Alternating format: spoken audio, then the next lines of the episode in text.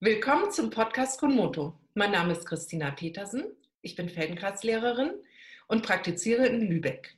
Heute ist mein Gast Sonja Schneider und sie lebt in München und ist eben eine Kollegin von mir. Und ich freue mich ja immer in diesem Podcast darüber, mit Menschen zu reden, die sehr fasziniert sind von der Feldenkreismethode. Und in Sonja habe ich da wirklich eine gefunden, die wirklich auch da ganz intensiv dran arbeitet. Hallo Sonja. Hallo Christine, danke für die Einladung. Und kannst du uns ein bisschen sagen, wo du gerade bist? Ich bin in München in Untersendling in meiner kleinen Praxis, wo ich Einzelunterricht gebe. Ah, das heißt, ähm, deine Gruppenstunden gibst du in anderen Räumlichkeiten. Genau, die habe ich nur angemietet, jeweils in unterschiedlichen Räumen und arbeite auch viel für die Volkshochschulen in München. Ah, wunderbar. Dann kannst du also auch immer sehr nah dann direkt am Wohnort deiner Klienten sein. Ah, ja. Darüber können wir vielleicht nachher noch ein bisschen genauer sprechen oder das ergibt sich im Gespräch, wo und wie du das vor allen Dingen machst. Und mich würde jetzt gerade aber mal interessieren, wie hast du überhaupt Feldenkreis kennengelernt? Ja, da muss ich, glaube ich, ein bisschen ausholen. Wie viel Zeit haben wir denn? Oh, das kann lange dauern. genau, das ist wirklich schön, dass ich hier so viel Zeit habe, über etwas zu sprechen, was mich so fasziniert und, und meine Geschichte zu erzählen. Und gleichzeitig ist es so schwierig. Die Erfahrung macht, glaube ich, fast jeder, der mit Feldenkreis in Kontakt kommt und erzählen muss, was es ist, dass es so schwierig ist, sich kurz zu fassen. Und deswegen finde ich das auch so toll, dass du diesen Podcast machst, wo man auch so unterschiedliche Erlebnisse mit der Methode mitbekommt. Und diesen bunten Strauß, für jeden ist es ja was anderes, diesen bunten Strauß erlebt. Und mir fällt dazu noch ein, ich weiß nicht, ob du das gehört hast, in irgendeinem Interview hat auch Moshe mal gesagt, dass es für ihn schwierig ist, über seine Methode zu sprechen. Er hatte diesen Vergleich von einer Mango. Er hat gemeint, es ist, als müsste ich beschreiben mit Worten, wie eine Mango schmeckt. Und am besten ist, man beißt einfach in eine rein und dann dann weiß man es. Und ähm, ja, so geht es vielen. Ähm, wenn ich anfangen müsste zu erzählen, wie es war, dann würde ich gerne ein bisschen ausholen, damit man auch versteht, wo ich gerade war und in welchem Moment ich die Feldenkreismethode kennengelernt habe, wenn das okay ist. Ja, ich, ich finde das total spannend, weil ich glaube, das kurz. ist sehr wichtig, dass man das auch in seiner eigenen Lebenshistorie, mhm. ja, wie soll ich das sagen? Ich glaube schon, dass immer der richtige Moment ist, aber irgendwann ist der richtigste Moment und dann findet einen die Methode und dann ist es genau richtig. Und meistens überdeckt es sich so ein bisschen damit, dass man an einem Punkt ist, wo es um Umbrüche geht oder wo Dinge sind, wo die, wo man selber merkt, es muss sich etwas verändern und man sucht irgendwo nach etwas, was das unterstützen kann. Ist das bei dir auch so? Es klingt jetzt, als hätten wir uns abgesprochen. ja, das war absolut so. Für mich war Bewegung immer wichtig als Kind. Ich habe ganz viel geturnt. Ich habe als Mädchen Turnen geliebt aber es war auch immer breiter gestreut. Ich habe auch, ähm, ich bin auch geritten, ich habe Leichtathletik gemacht. Als ich ein bisschen älter wurde, als Teenagerin, habe ich auch zu tanzen begonnen, Aerobic gemacht. Ähm, und gleichzeitig war es auch immer so ein bisschen damit verbunden, dass ich so in diese pädagogische Rolle geschlüpft bin. Das ist aber einfach immer passiert, ohne dass ich das jetzt irgendwie geplant hätte. Beim Turnen zum Beispiel habe ich dann einfach mal den Übungsleiter gemacht und dann mit Kindern angefangen, als Jugendliche mit Kindern angefangen zu turnen. Das war so der erste Schritt. Ich habe dann auch als Kampfrichterin gearbeitet in den, in, bei, bei Turnwettkämpfen. Ähm, das nächste Mal ist mir das passiert. Ich bin auch immer sehr, sehr viel Ski gefahren und bin begeisterte Snowboarderin immer noch. Und dann ist es auch einfach passiert, dass ich beim Deutschen Skilehrerverband den Snowboardlehrerschein gemacht habe und habe auch ganz viel Snowboard unterrichtet dann eine Zeit lang.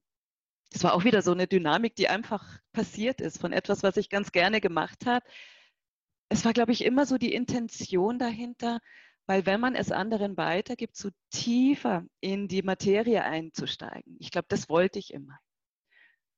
Oh, das finde ich jetzt gerade, Entschuldigung, mal ganz äh, mhm. spannend, denn ich glaube, etwas, was man in der Feldenkreismethode ähm, vielleicht so als Persönlichkeitsstruktur haben muss, wenn man dann auch gerade Lehrer äh, werden möchte, ist, glaube ich, diese, diese Lust am Tiefergehen. Mhm. Ähm, ausprobieren. Und da habe ich auch gerade mit einer äh, russischen Kollegin auf Englisch ähm, dann darüber gesprochen, dass es gar nicht manchmal so ausschlaggebend ist, wie lange man Feldenkreislehrer ist, sondern dass man auch eben diese Idee hat, man möchte forschen. Und das hört sich genau bei dir an, du wolltest jetzt Snowboardlehrerin werden, weil du einfach auch tiefer da eintauchen wolltest in das, was bedeutet es eigentlich, Snowboard zu fahren, würde ich mal sagen fast.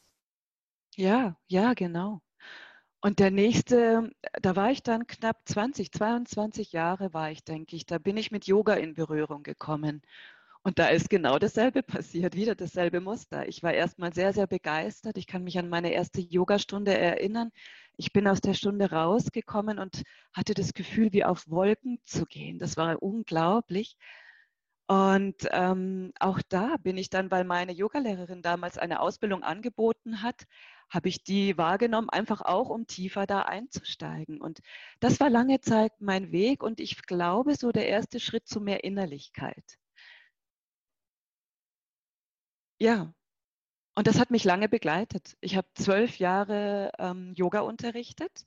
Mein Geld habe ich dabei immer noch mit Grafikdesign äh, verdient. Das war mein erster Beruf, der mir meine finanzielle Sicherheit gegeben hat. Und ich fand auch immer so den Ausgleich gut zu haben. Ich konnte mir nicht vorstellen, wirklich die ganze Zeit und nur Yogalehrerin zu sein. Und ähm, war da aber auch immer weiter interessiert. Ich habe mich viel mit Body-Mind-Centering beschäftigt, also alle somatischen Sachen. Ich habe angefangen zu meditieren.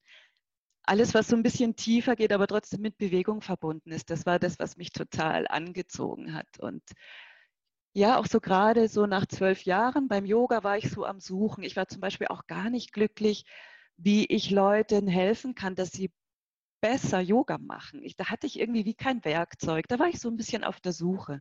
Weil die meisten Menschen im Yoga ist es tatsächlich noch so, die meisten Lehrer tatsächlich korrigieren. Teilweise wirklich auch mit Hand auflegen. Ist immer noch weit verbreitet.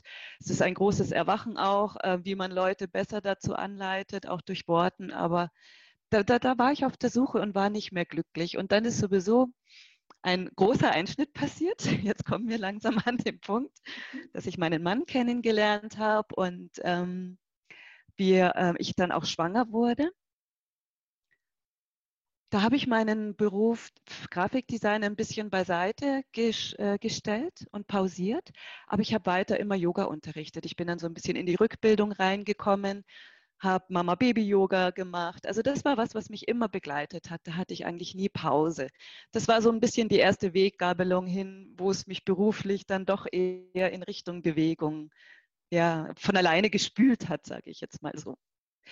Und dann kann ich mich erinnern, dann mit meinem ersten Kind, mein erster Sohn war da noch ganz, ganz klein, bin ich mit meinem Mann spazieren gegangen. Und dann habe ich so über meine berufliche Zukunft nachgedacht und habe zu meinem Mann so, ich glaube, da hatte ich noch so diese erste große Hormonwelle und war doch alles ganz toll zu ihm gesagt, du, wir wollen ja mehr Kinder haben und wenn ich selbstständig bin, jetzt wieder alles hochfahren, um dann in ein paar Monaten wieder zu sagen, okay, jetzt kommt die zweite Babypause und allen Klienten zu sagen, Gut, ich bin dann wieder mal weg, dachte ich mir, das ist doch eigentlich voll anstrengend. Wir könnten das ja vielleicht auch so in einem Aufwasch machen, so die Kinder. Es war so, manchmal denkt man da sehr pragmatisch und weiß Gott sei Dank gar nicht, was einem so erwartet. Und ich weiß noch, ein paar Wochen später habe ich dann zu meinem Mann gesagt, du, ich glaube, oh, es ist so anstrengend gerade. Mm, wir sollten besser da schon noch warten, weil wenn, wenn ich mir jetzt vorstelle, ich hätte jetzt noch mal ein kleines Kind, das wäre zu viel. Und es hat sich herausgestellt, dass ich da schon schwanger war. Also das hat wirklich sehr schnell geklappt und ähm, es war alles wunderbar für uns, so wie es war. Aber rückblickend weiß ich jetzt, das war wirklich eine anstrengende Zeit. Also ich hatte ein fünf Monate altes Baby und war schon wieder schwanger. Wow, das war eine Herausforderung. Du hast auch selber Kinder, Christine, weiß ich, gell du? Ja, also Nummer zwei und drei kamen, also da war ich nach neun Monaten wieder schwanger. Also Ob, Ja, okay. Ja. Also ich sage mal nicht ganz, also in viereinhalb Jahren habe ich drei Kinder geboren. Wow, okay. Das, mhm. also ich weiß, wovon du sprichst und ähm, mhm. habe, ja, ich habe die, wie sagt man das, diesen Kennenlerntag gemacht für die Feldenkraus-Ausbildung. Und da hatte ich das zweite Kind halt schon und habe hm, die Zusage bekommen, dass ich die Feldenkreisausbildung machen kann. Und zwei Tage später habe ich erfahren, dass ich mit dem dritten Kind schwanger bin. Wow. Aber da war ich dann schon relativ cool und ich muss halt auch immer noch sagen, dass ich das alles machen konnte durch auch einen guten familiären Hintergrund, mhm. der mir da mhm. geholfen hat, unterstützt hat. Und dass das dann möglich war, dass ich dann von Lübeck immer in die Eifel fahren konnte, also bei Köln irgendwo mhm. und da dann das machen konnte. Aber es war eine sehr, würde ich sagen, spannende Zeit, weil es sehr körperlich fordernd ist. Aber durch diese Beschäftigung mit Feldenkreis hat mir das auch geholfen, das gut zu meistern. Das muss mhm. ich auch ganz klar sagen. Also der Aufwand war sehr hoch, um diese Ausbildung zu machen, aber um für mich geistig und auch körperlich durch die Zeit gut durchzukommen, war Feldenkreis für mich einfach eine Quelle und vielleicht ging dir das ja ähnlich so. Ja, die kam dann danach. Ich glaube, diese anstrengendste Zeit, eben, die, da hatte ich Feldenkreis noch nicht, aber ich war gewohnt, Yoga zu machen. Ja. Aber das hat sich so komisch angefühlt, weil das war nicht mehr wie früher. Also nach der Geburt meines zweiten Sohnes dann, da hatte ich ja wirklich, also hormonell war mein Körper ja ganz anders. Und ähm, ich habe Yoga gemacht und habe mich danach nicht mehr gut gefühlt. Oh. Ja. Und da war irgendwas anders. Und ich habe versucht, dafür eine Erklärung zu finden. Und jetzt so aus heutiger Sicht habe ich das Gefühl, dass ich einfach, ich war so derangiert, sage ich das mal. Ne? Also meine körperliche Mitte war nicht vorhanden.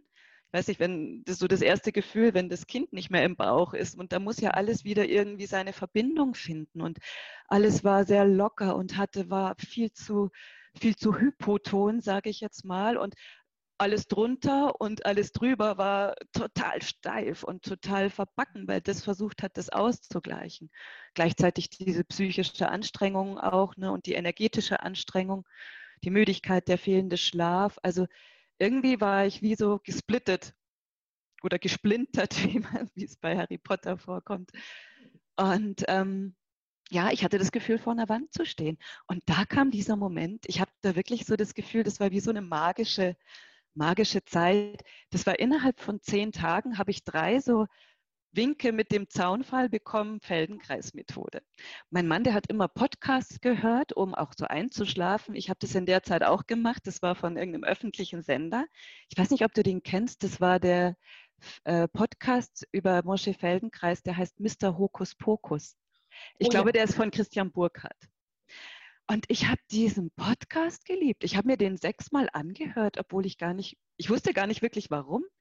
Ich hatte vorher schon mal zu, von Feldenkreis gehört, aber ich muss gestehen, ich hatte dann auch so ein Bild. Ich habe Feldenkreis immer, das klingt jetzt ein bisschen bös, aber so mit Birkenstock und Wollsocken und Reformhaus in Verbindung gebracht. Es war auf jeden Fall was, ja, ich wusste, ja, ich hatte so ein Bild, obwohl ich überhaupt nicht wusste, um was es da geht. Ich finde den Namen so ein bisschen schwierig auch, muss ich gestehen, weil der überhaupt nichts vermittelt und eher ein bisschen verwirrt. Aber dieser Podcast hat mich fasziniert. Der war auch mit so schöner Musik und ich habe den ganz oft gehört. Dann drei Tage später bin ich in meine Rückbildungsgymnastik gegangen, weil ich war ja noch tatsächlich so im, es war so im Wochenbett fast noch von meinem zweiten Sohn dann.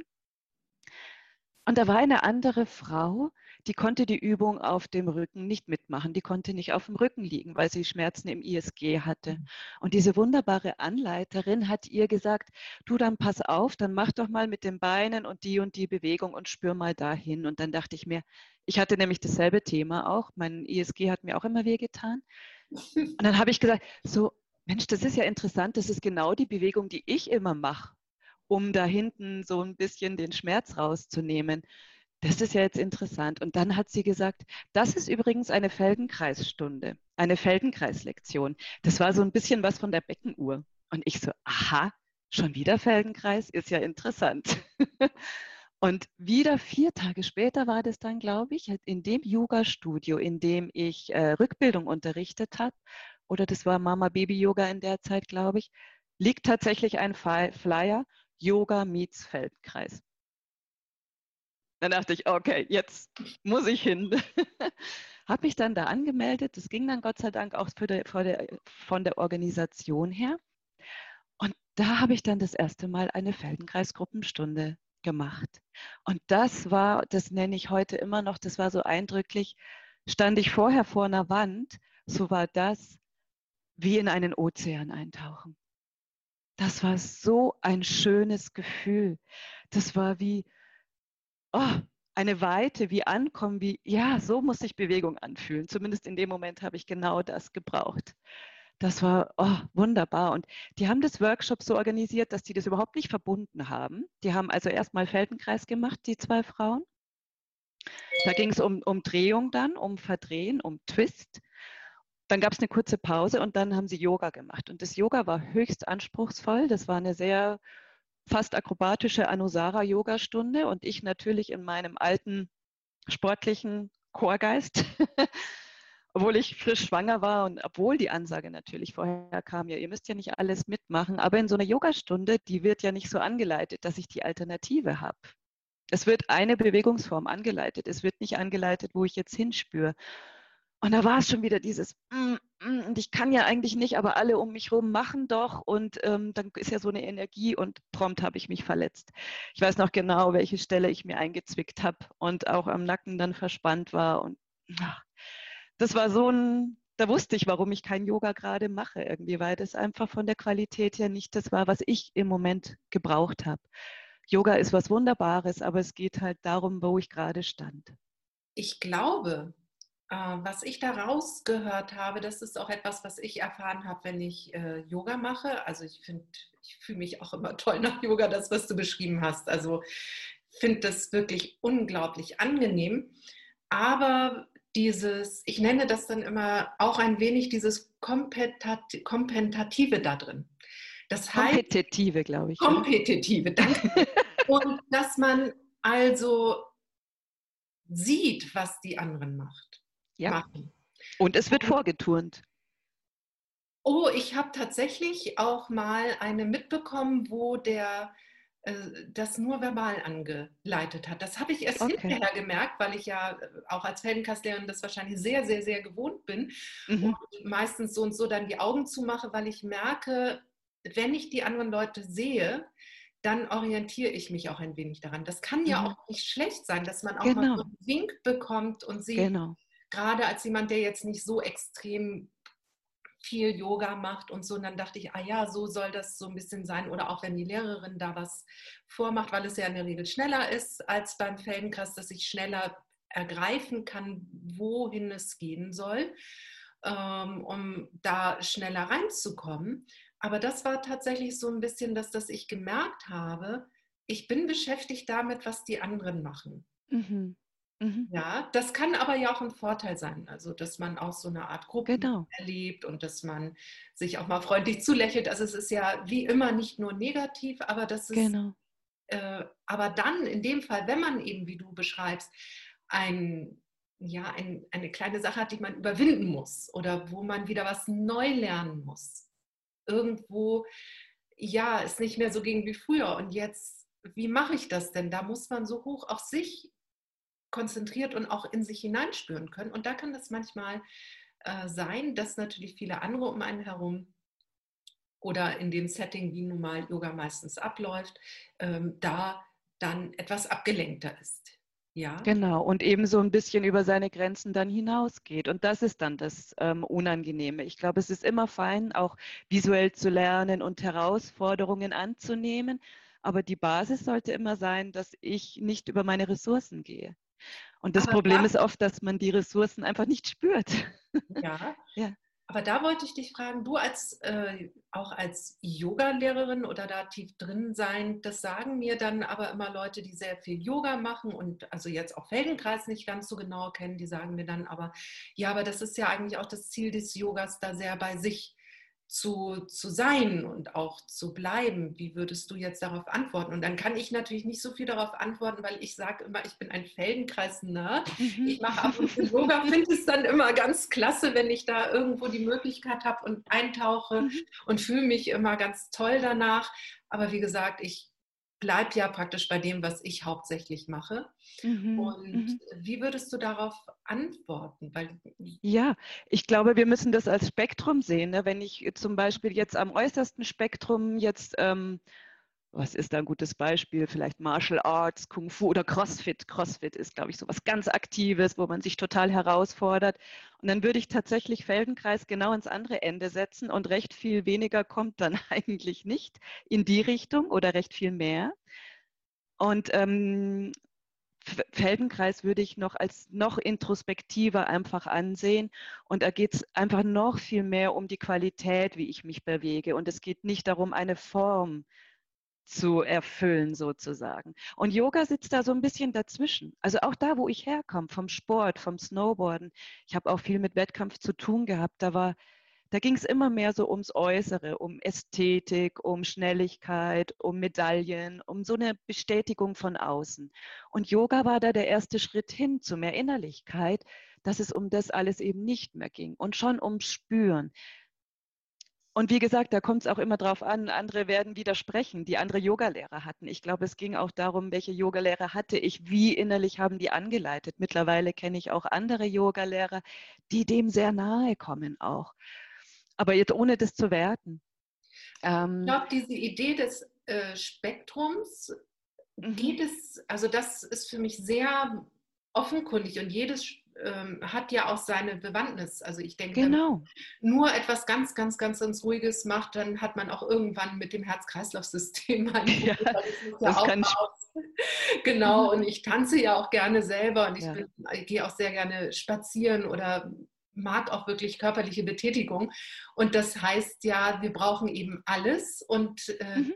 das ist eigentlich tatsächlich auch immer so ein bisschen mein Spruch in meiner Praxis, dass ich oft sage, ja, natürlich macht alles Mögliche, was ihr auch gerne machen möchtet, aber Feldenkreis ist praktisch so, ja, wie eine Basis schaffen, äh, wirklich da nochmal reinzuschauen, wie bewege ich mich, wie entdecke ich das, wie kann ich vielleicht neue Wege entdecken, mich zu bewegen. Und das hilft dann auch wieder meinetwegen allem, was ich mache, was in größere Bewegungen geht. Ob es dann natürlich eine Pilates-Yoga-Praxis Praxis ist, was irgendwo in der Mitte ist und auch dann bei diesen größeren Bewegungen. Und ich glaube, so wie ich das verstehe, auch in diesen ganzen Kampfsportarten oder auch wenn man sieht, Eiskunstläufer, das finde ich auch hoch. Äh, mit sehr mhm. viel Spannung und Kraft verbunden und ja. Ästhetik. Und wenn man dann aber sieht, wenn die Leute wirklich auch im, in der B-Note, das ist doch die künstlerische, nicht? Wenn die da sehr hoch sind, ich meine, also auf jeden Fall die, die die künstlerische Seite bewertet, dann sieht man das an den Menschen, dass die ganz in sich sind, die sind ganz für sich und äh, mhm. also erleben dann da ja auch solche Dinge, dass sie sich sehr erleben oder was ich auch schon erlebt habe mit Menschen, die eben sehr, sehr, sehr hochklassig äh, Sport machen oder mhm. sehr intensiv eine Sportart machen, mit dem in das Feldenkreis zu gehen, ist unglaublich schnell oft. Ja. Weil sie ja. gewohnt sind, auch wirklich in sich hineinzuspüren, sonst würden sie gar nicht auf dieser, sagen wir mal, hochkraftvollen äh, Sportseite gar nicht so weit kommen können. Ja. Also das ist das, was ich über die lange Zeit beobachtet habe. Mhm. Was ich auch noch dazu sagen kann, ist, glaube ich, dass man ähm, im Yoga sagt man oft Savasana oder Shavasana, die das am Boden liegen, am Rücken und nachspüren. Das macht man meistens am Ende der Stunde. Und ähm, da wird oft gesagt, das ist die wichtigste Asana überhaupt. da habe ich mich immer gefragt, ja, warum macht man die dann bloß drei Minuten am Schluss teilweise? Ne? Und, und ich glaube, während den Bewegungen, du wirst zwar schon ein bisschen mit der Aufmerksamkeit auch hingeleitet, so Feinheiten wahrzunehmen, aber ich glaube, es ist nicht so einfach, wirklich in die Tiefe der Wahrnehmung zu kommen während den Bewegungen, wenn ich da nicht hingeleitet werde, so richtig. Und auch die Pausen nicht habe. Und im Feldenkreis, glaube ich, da habe ich viel öfters die Möglichkeit, wieder zu spüren, zu merken, was hat sich verändert. Und das findet so in, in Yoga nicht so sehr statt wie im Feldenkreis.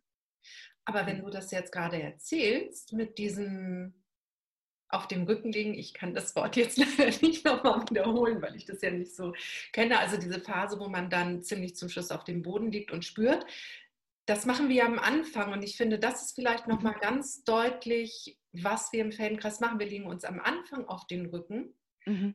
und spüren dann zum Ende oder auch mal zwischendurch, aber klassischerweise auf jeden Fall nochmal am Ende irgendwann, was sich verändert hat. Und da sieht man wieder diesen Charakter, es geht um Lernen. Also ich spüre vorher, wie es ist und dann spüre ich, wie es danach ist, um vergleichen zu können und daraus dann einen Wissensgewinn auch zu bekommen. Also selbst wenn ich zwischendurch vielleicht nicht so viel herausgefunden habe oder auch manche Feldenkreisstunden können ja durchaus sehr herausfordernd sein in Bewegungen, die man gar nicht irgendwie schafft. Aber wenn man sich dann ganz zum Schluss hinlegt und irgendwie anders liegt, merkt man ja, was das Ganze mit mir gemacht hat und wo ich jetzt Veränderungen spüre. Und das ist natürlich, sagen wir mal, unser großer Trick, dass wir am Anfang gucken und am Ende. Und egal, was da drin passiert ist, ich sage jetzt mal salopp gesagt, gar nicht so wichtig. Genau. es geht ja nur um den Unterschied. Also es ist nicht so wichtig, dass wir es können. Oder nicht das ist das, was uns, ähm, sagen wir mal, in eine Richtung bringt, dass wir diese Bewegung ausführen können oder dass wir da viel gefunden haben, sondern das sage ich auf jeden Fall immer Leuten, die zu mir kommen, die sagen, ach, zwischendrin, also in den ersten Stunden, ich bin da irgendwie nicht durchgekommen, ich wusste nicht, wo, was ich machen sollte, ich habe nichts entdeckt von dem, was du mir praktisch auch ein bisschen vorgeschlagen hast. Aber zum Schluss, ich lag ja völlig auf dem Boden und ganz flächig und, und dann sage ich mal, ja, dann hast du alles richtig gemacht. Also wenn man überhaupt von falsch und richtig reden kann. Kann man ja nicht, genau. Nee, mhm.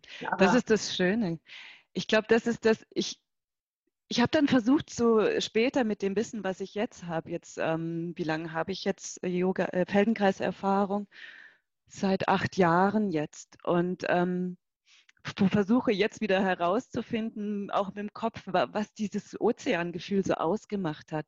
Und ich glaube, eins, das ist das, was du gerade angesprochen hast, dass wir uns ja als Lernmethode verstehen und dass wir schon alle Bewegung spricht ja immer alle Strukturen an, aber wie, wir mit Feldenkreis oder Mosche hatte da schon ein sehr feines Gespür für das Nervensystem. Und ich glaube, diese, diese Adressierung doch vom Nervensystem, dass dadurch auch dieses Potenzial von Veränderung liegt, das war diese Tiefe, die ich da wahrgenommen habe.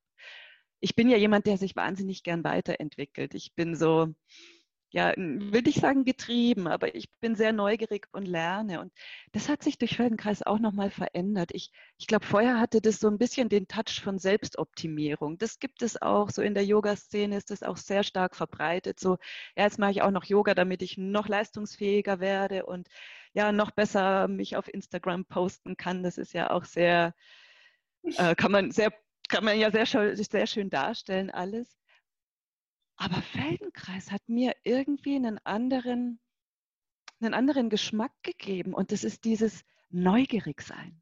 Lernen einfach aus, aus Lebensfreude, aus Neugierde, aber nicht, weil ich irgendwie nicht genüge und noch besser werden möchte und die Anerkennung von außen brauche.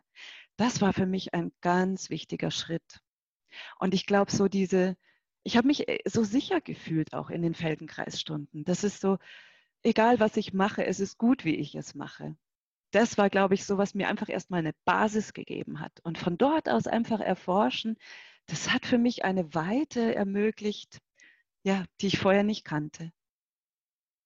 Ja, und da muss ich auch nochmal zu dieser Situation als junge Mutter reingehen. Da kann ich mich noch sehr gut erinnern, dass ich ähm, das tatsächlich sehr ja nicht anstrengend, sondern sehr fordernd fand insofern, also erstmal diese körperlichen Veränderungen hormonell oder diese kleinen Wehwehchen, die man halt noch behält, ganz klassisch. Ich hatte das auch mit dem Iliosakralgelenk und wie ich da einfach wieder in eine ja, Leichtigkeit in meinen Bewegungen gekommen bin mhm. und natürlich auch mit meinen Kindern ja was machen wollte. Also musste und wollte und das erleben wollte und doch da auch ja mit ihnen rausgehen wollte. Und auf der anderen Seite diese hohe Anforderung an mich der Flexibilität. Also alleine, wenn man sich mhm. überlegt, man hat nur ein Kind.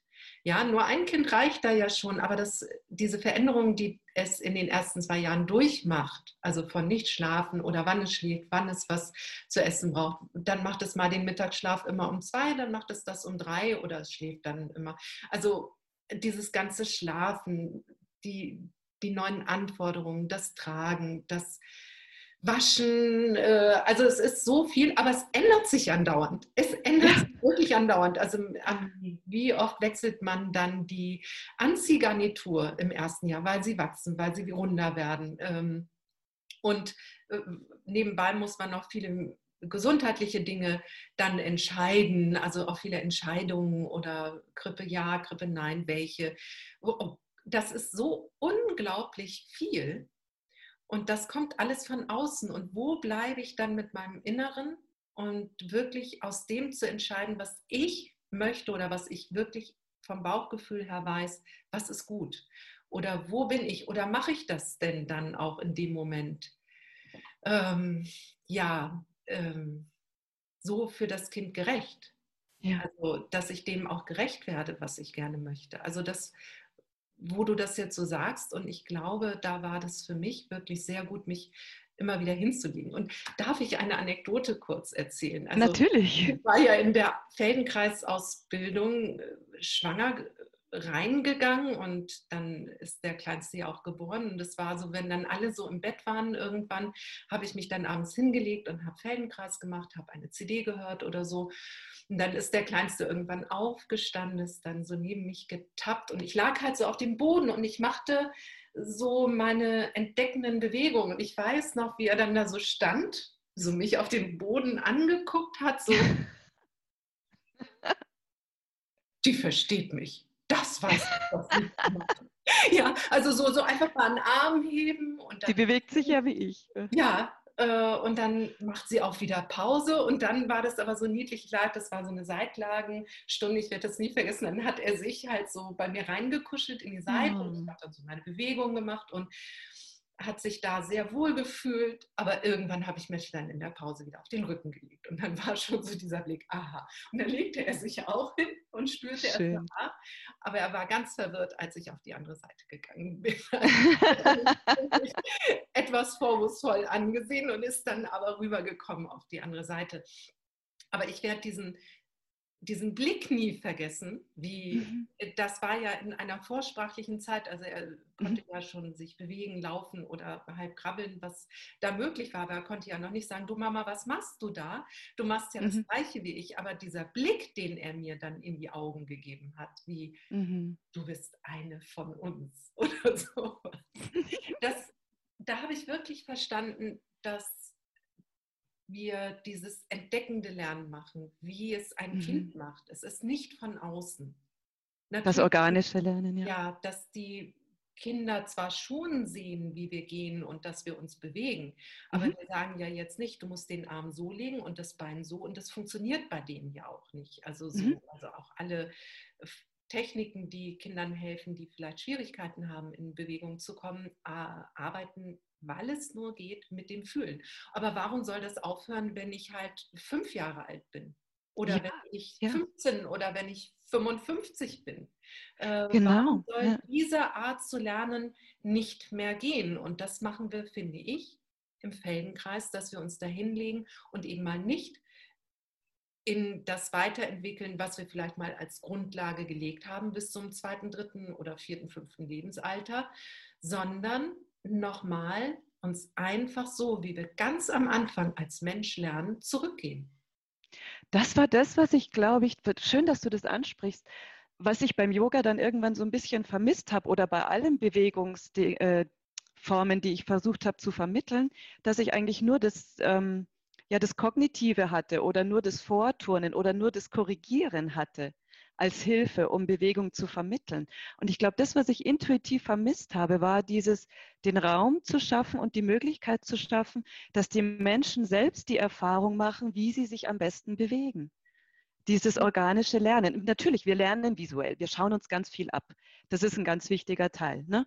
Aber trotzdem als Basis wieder dieses Selbstspüren zu haben, diese eigenen Erfahrungen zu machen. Es ist ja, wo, wo wir gerade bei Babys sind, es ist doch der schönste Moment für ein Kind, wenn es selbstständig aufsteht. Und wie oft passiert es, und da muss ich mich selbst an die eigene Nase fassen, dass man den Kindern hilft, weil man will ja, dass, dass die, ne, man will ja, dass die weiterkommen. Und weil das ist doch so schön, wenn man steht. Aber wie viel toller ist es, wenn sie diese Erfahrung selbst machen und von alleine merken, wie es am einfachsten geht. Und dann plumpsen sie natürlich erstmal wieder hin. Ne?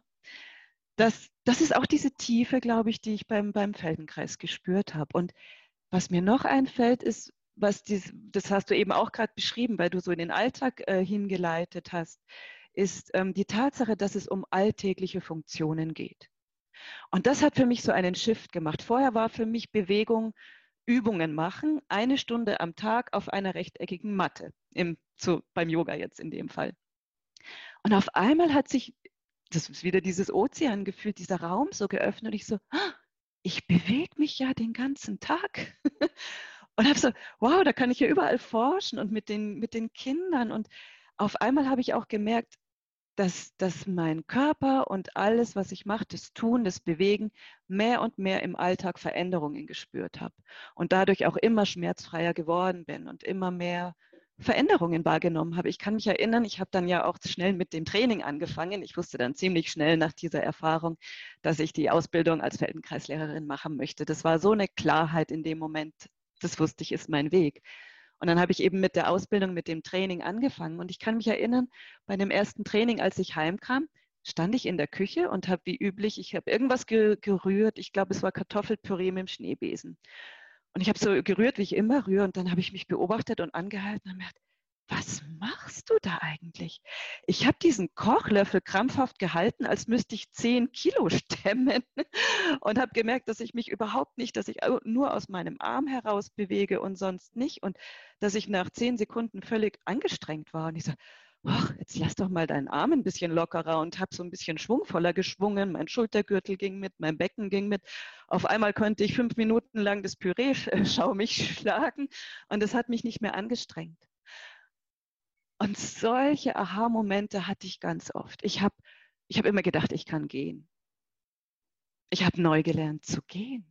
Mit einer Leichtigkeit. Ich habe immer schnell Rückenschmerzen bekommen. Ich hatte Knieprobleme, weil ich mein Becken überhaupt nicht mitbewegt habe. Aber ich habe nicht drüber nachgedacht. Ich habe gedacht, ich habe doch gehen gelernt. Ich muss doch nicht mit 35 Jahren gehen neu lernen. Aber hallo.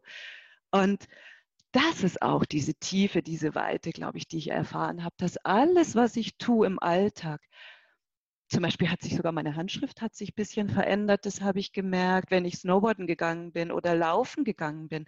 Ohne dass ich irgendwas gemacht habe, konnte ich viel länger laufen, ohne mehr Anstrengung. Ja, und da, da gab es viele Dinge im Leben, die ich gemerkt habe. Ich singe auch zum Beispiel sehr, sehr gerne. Auf einen Schlag hat meine Stimme ein ganz anderes Volumen gehabt und einen anderen Klang. Ich habe Höhen und Tiefen erreicht, die ich vorher nie erreicht habe. All das ohne diese Dinge mehr zu üben oder zu trainieren. Und ja. das ist dieses Potenzial von Fellenkreis, das ich so faszinierend finde. Ich, ich würde da gerne noch mal auf einen Satz von dir eingehen. Du hast gesagt, äh, du hättest jetzt nicht gedacht, dass du noch mal laufen lernen musst äh, mit 35. Und mir ist da in dem Moment klar geworden, es ist ja gar nicht, dass du laufen lernen musst eventuell, sondern dass man es auch so ausdrücken kann, du machst jetzt weiter. Ja, das ist feiner. Ja, danke. Mhm. Vielleicht ist es das, also wirklich dieses, man, man läuft irgendwann und dann ist das stabil und dann ist es ja auch gut, dass man es dann nicht dauernd überlegt. Also man fällt irgendwann genau. nicht so viel hin, äh, man läuft nirgendwo mehr gegen, man ist viel sicherer und dann kann man auch diese ganzen höher liegenden Funktionen machen. Also vielleicht auch mal ähm, ein Beispiel aus dem Tango. Also ich kann halt nur sagen, ich tanze halt sehr gerne Tango und mache das jetzt auch schon länger und etwas tiefgreifender. Und das ist natürlich eine Sache, wo es mir auch wahnsinnig hilft. Also du hast mal Instagram oder so angesprochen. Also wenn da Leute Sachen reinstellen, ich schaue mir das an, ich saug das auf und schaue gerade für uns Frauen, was man da so mit den Beinen und allen möglichen machen kann. Das ist ja toll anregend. Mm. Und da äh, würde ich sagen, das ist ja auch schön, dass jemand so nach außen geht und mir zeigt ja. dass ich von außen in das Innere aufnehme. Aber das trifft natürlich bei mir auf eine Resonanz, dass ich mich unglaublich gut in diese Person hineindenken kann, einerseits. Und andererseits bin ich nicht so gefangen in meinem Muster. So würde ich das auch nennen. Dass ich Was also, ist diese Person, der andere Tan der Tanzpartner? Ja, die andere, äh, okay. äh, der andere Tanzpartner, wenn ich direkt tanze, da geht es ja um die Kommunikation. Ganz gerade beim Tango mhm. Argentino mhm. ist es ja so, ich als Frau spüre, wo der Mann praktisch im besten Falle mich hinleitet und mhm. reagiere dann darauf. Und im besten Falle, äh, diese Momente sind dann ja so, dass natürlich nicht ich nur irgendwo hingestellt werde von dem, der führt, sondern dass der auch spürt, habe ich das verstanden und dass man halt mhm. dann so gemeinsam geht. Mhm. Ähm, das ist nicht dieses, man wird irgendwie hingeleitet, sondern man wird freundlich irgendwo äh, ein Vorschlag gemacht und derjenige, der führt, muss hören, ob ich das aufnehmen kann. Mhm. Und weil es da keine direkten Abfolgen gibt, die klar hintereinander abgespult werden, sondern mhm. das kann man unglaublich kombinieren. Ja. Das macht es für den, der die führende Rolle übernimmt, wirklich schwierig. Ja. Also da habe ich immer sehr hohe Achtung vor, da in mhm. die führende Rolle sich einzuarbeiten. Und das äh, worauf ich aber hinaus wollte, ist so ein bisschen, ich merke, wenn ich eine ganze Milonga getanzt habe, also diese Tanzveranstaltung, wie ich danach anders gehe, aufgerichtet bin und wirklich, ja, durch dieses Praktizieren der höheren Funktion sehr viel auch in meinen Alltag mit reinnehme. Also wie ich gehe, wie, wie ich stehe, welche Zentrierung ich habe. Dann aber merke ich aber auch, dass man da irgendwann zu einem Punkt kommt, wo das wie aufgebraucht ist. Man braucht wieder auch diese andere Seite. Also du hast dieses Spektrum mhm. genannt und ich nenne es aber gerne das Aufzugsystem. Äh, wenn wir eine höhere Funktion machen, hilft die auch die niedrigeren Funktionen. Also wenn man Tango tanzen als höhere nimmt, dann hilft es mir, mein Gehen leichter, eleganter, zentrierter zu machen. Ja. Aber das ist natürlich, wenn man nur praktisch von dem Erreichten bleibt und dann nach oben geht, dann fehlt ja irgendwann die Grundlage, wenn man mhm. auch nochmal in diese Richtung geht. Und Feldenkreis finde ich dann auch immer so genial. ja, dann ist man da unten und das bubbelt natürlich hoch. Ja. Zu jeglicher Funktion. Genau. Ja, genau. und kann die dann renovieren. Also es ist nicht gleichwertig von oben nach unten, mhm sondern eigentlich. Es beeinflusst sich gegenseitig. Beeinflusst sich. Es ist schon wie so ein Aufzug, der hoch und runter geht. Aber wenn natürlich ähm, die Basis unten nicht mehr vorhanden ist oder völlig, sagen wir mal, eingerostet, nicht beleuchtet mehr ist oder da mhm. nicht auch Bewegung stattfindet, dann kommt man in die normalen alltäglichen Bewegungen nicht rein die werden mhm. vielleicht auch mit runtergenommen und die höher liegenden können die auch nicht mehr so richtig ja, gut beeinflussen. Deswegen, mhm. ja, ich glaube, wir leben in einer Gesellschaft, wo wir das erreichen, eine gewisse Ebene, sitzen, gehen, laufen, rennen und dann ist die Entwicklung irgendwann vorbei und es gibt eine hohe Wertigkeit der höher liegenden Funktionen, die man dann macht. Da gibt es ein großes Angebot schon. Aber alles, was so ein bisschen darunter liegt und das von mm. unten her mhm. nochmal puffert und unterstützt und basiert, das fällt weg. Ja. ja das wäre meine Erklärung ein wenig dazu. Ja, das gefällt mir, das Bild. Das, darf ich das aufnehmen? als, Natürlich. Ja, das ist ja. Schön. Genau, ich habe das also immer so betrachtet, aber es gibt auch ein oben nach unten, ja. Ja, mhm. also das Spektrum Finde ich mhm. unglaublich interessant. Das hast du mir gebracht und vielleicht mhm. diesen Aufzug, wie das sich gegenseitig ähm, befruchtet mhm. und damit dann auch spielt. Also, ne, mhm. das, ja. also, das so, ja, einerseits kann so etwas Höheres das hochziehen in der Qualität, genau. aber es kann eben auch von unten hochgetragen werden. Und dann mhm. schiebt sich ja das andere automatisch hoch. Ja, das ist ein wunderbares Bild. Ja. Und wo ich möchte noch was auch zur Einzelarbeit sagen. Das ist mir jetzt gekommen, als du das Tango-Tanzen erwähnt hast, weil es gibt ja auch die Einzelarbeit. Ich hatte dann damals nach meiner Erfahrung, von, nach meinen drei magischen ähm, Encounters, wie sagt man, Begegnungen mit, mit Feldenkreis, habe ich dann schnell eben geguckt, wo es Trainingsmöglichkeiten gibt. Ich habe dann im Süden von München am Chiemsee meine Training gefunden bei Jerry Carson, ein ähm, Trainer, der ähm, in Hawaii lebt, auch mit Moshe Feldenkreis noch ähm, persönlich gelernt hat. Und da durfte ich hospitieren einen Tag. Und dann haben die Studenten oder die, die dort die Feldenkreisausbildung gemacht haben, Einzelarbeit üben sollen und es ging sich nicht aus. Und ich habe zufällig hospitiert und dann wurde ich gefragt, ob ich nicht bereit wäre, mich auf den Tisch zu legen und eine Feldenkreis-Einzelarbeit zu genießen. Ich wusste in dem Moment gar nicht, dass es überhaupt diese Zweiteilung gibt, dass es die Gruppenstunden und die Einzelarbeit gleichwertig gibt. Und ich habe schon immer Massagen geliebt, Fußreflexmassagen, alle möglichen Arten von Massagen. Aber ich lag auf diesem Tisch und ich habe noch gedacht, ja, endlich.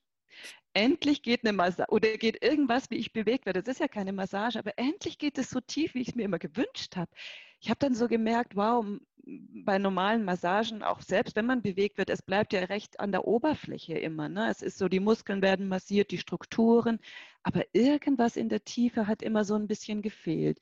Und ich glaube, diese wunderbare Art, dass man bei der Feldenkreis Einzelarbeit als Practitioner den Körper im Gesamten bewegt, auf so eine wahnsinnig schöne, liebevolle Art natürlich, ist das ja im Idealfall so was Gemeinsames. Ich habe das Gefühl, ich bewege mich, aber ich werde bewegt. Das ist ja, glaube ich, ein bisschen wie beim Tanzen dann. Ne? Wer führt eigentlich? Werde ich geführt? Und da macht auch wieder ein Raum auf durch diese Verbindung zwischen Practitioner und dem Einzelnen, die wieder diese unglaubliche Tiefe und diese Räume eröffnet. Da musste ich jetzt nochmal dran denken und Verbindungen herstellt, die, die nicht mehr da waren.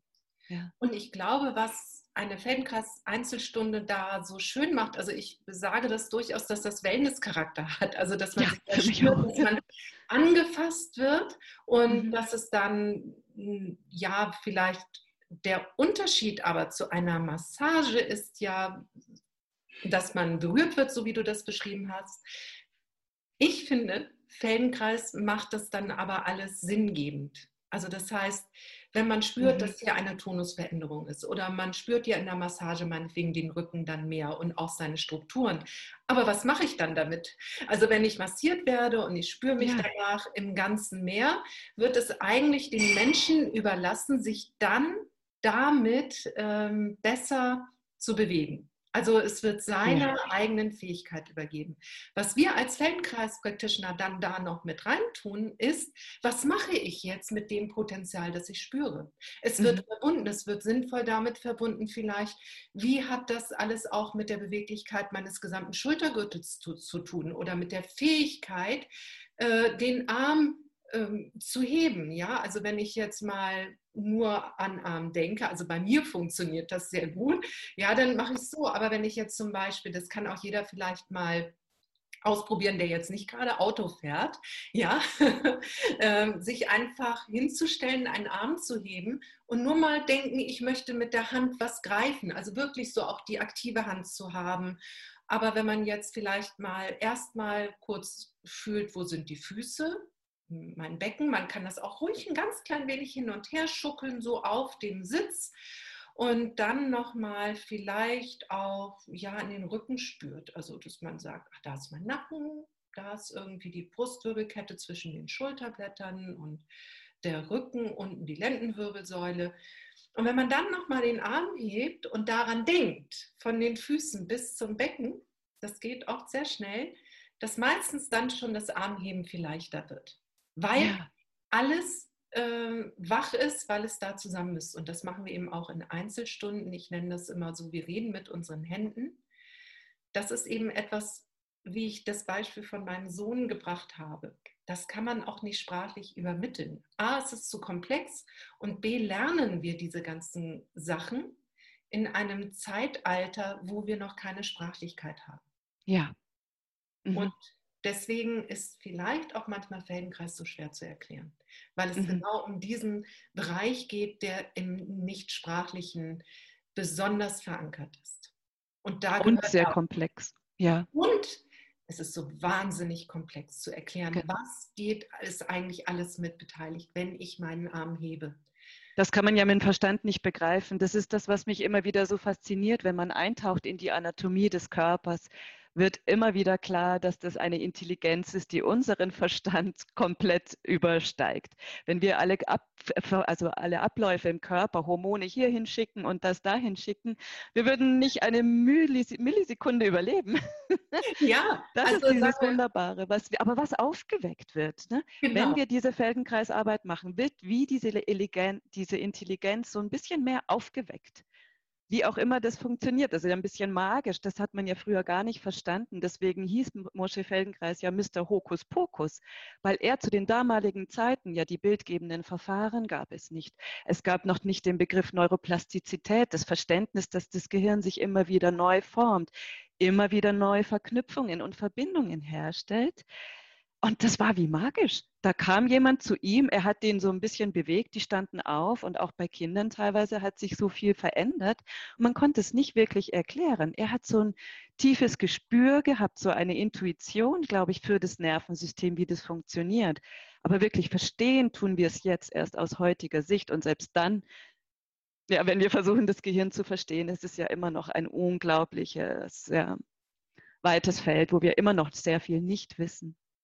Ja, also ich sehe das schon, Sonja, du bist da so tief eingetaucht und ich denke auch unsere Zuhörer sind jetzt bestimmt ganz interessiert auch an deiner Arbeit. Und ähm, wie ist das denn? Wie kann man denn mit dir in Kontakt treten? Am besten, äh, wenn man nicht aus München ist oder auch selbst wenn man aus München ist, über meine Webseite. Das ist www.schneidersonja.de. Und da findet man eigentlich alles. Da gibt es auch gleich am Anfang auf der ersten Seite einen Hinweis auf, ich habe das Move Easy genannt, auf ein paar freie Feldenkreislektionen, die man auf meiner Webseite mitmachen kann, einfach um es direkt auszuprobieren. Das ist vielleicht der beste Weg für diejenigen, die Interesse haben. Einzelarbeit biete ich vor allem eben hier in Untersendling an, aber auch online ist alles möglich und auch einmal am Mittwochabend mache ich eine Zoom-Online-Stunde aus zu der jeder mitkommen, also mitmachen kann, egal von woher. Das ist ja spannend. Und auch wer vielleicht auch an meiner Arbeit interessiert ist, ich bin ja nun ganz am anderen Ende Deutschlands, eben in Lübeck und meine, meine Internetadresse ist www.konmotopetersen.de. Ich freue mich auch über den Besuch von dir auf meiner Webseite. Ich arbeite übrigens auch noch mit Schlaf, also mit einer Spezialisierung, Spezialisierung der Feldenkreismethode mit Schlaf, aber ich glaube Sonja auch, oder? Ich durfte deine Fortbildung genießen und hat mein erstes Seminar online mit 13 Teilnehmern gehalten, die alle hochzufrieden waren und auch besser schlafen konnten. Ja, wunderbar. Ja, das ist auch meine Erfahrung damit. Und deswegen bitte ähm, kontaktiert uns auch in dem Fall, wenn es darum geht, dass du deine Schlafqualität hm, ja, verbessern, kennenlernen möchtest, vertiefen möchtest, da sind wir auch beide Expertinnen. Sehr schön.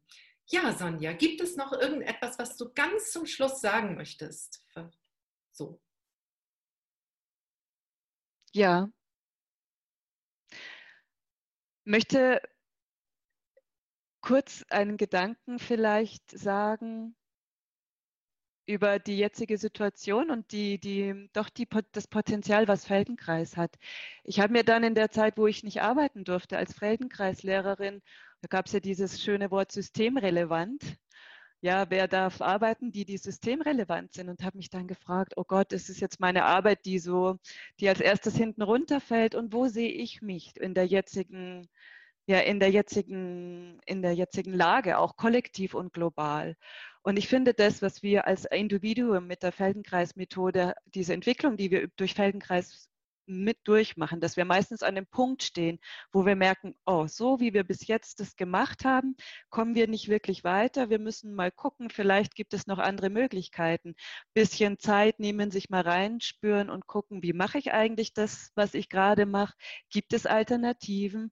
Wenn ja, wie schaffe ich es, so ein bisschen aus meinem Quark zu kommen und tatsächlich die Sachen ein bisschen neu anzupacken?